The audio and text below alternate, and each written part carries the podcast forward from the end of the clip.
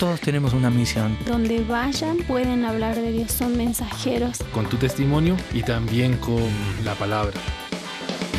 Corrientes Misioneras. La misión de Dios para hoy. Las comidas sirven para unir a la gente y son muy eficaces para establecer lazos de amistad y confianza que permitan compartir de Cristo. El pastor venezolano Harold Paredes usa esta estrategia.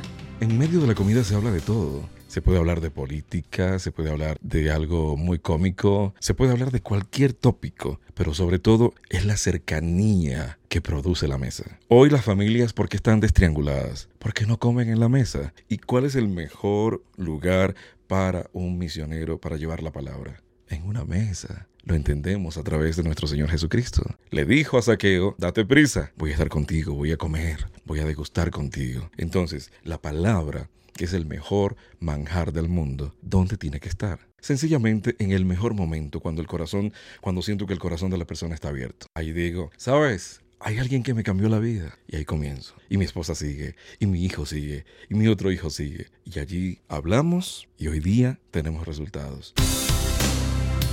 Las comidas que Jesús compartía con la gente ocupan un lugar considerable en los evangelios. Comer con otras personas fue para Jesús una forma de dar a conocer el amor de Dios y su plan de salvación. Él compartía la mesa con personas que no gozaban de buena reputación. Comer con pecadores y publicanos era para Jesús un asunto de especial interés y estaba relacionado con su misión. La comida alimenta a los estómagos hambrientos, pero también puede abrir puertas para alimentar a las almas hambrientas.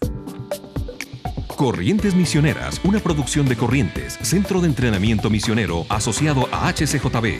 ¿Quieres ser un agente eficaz en el cumplimiento de la misión? Visita corrientesmisioneras.org.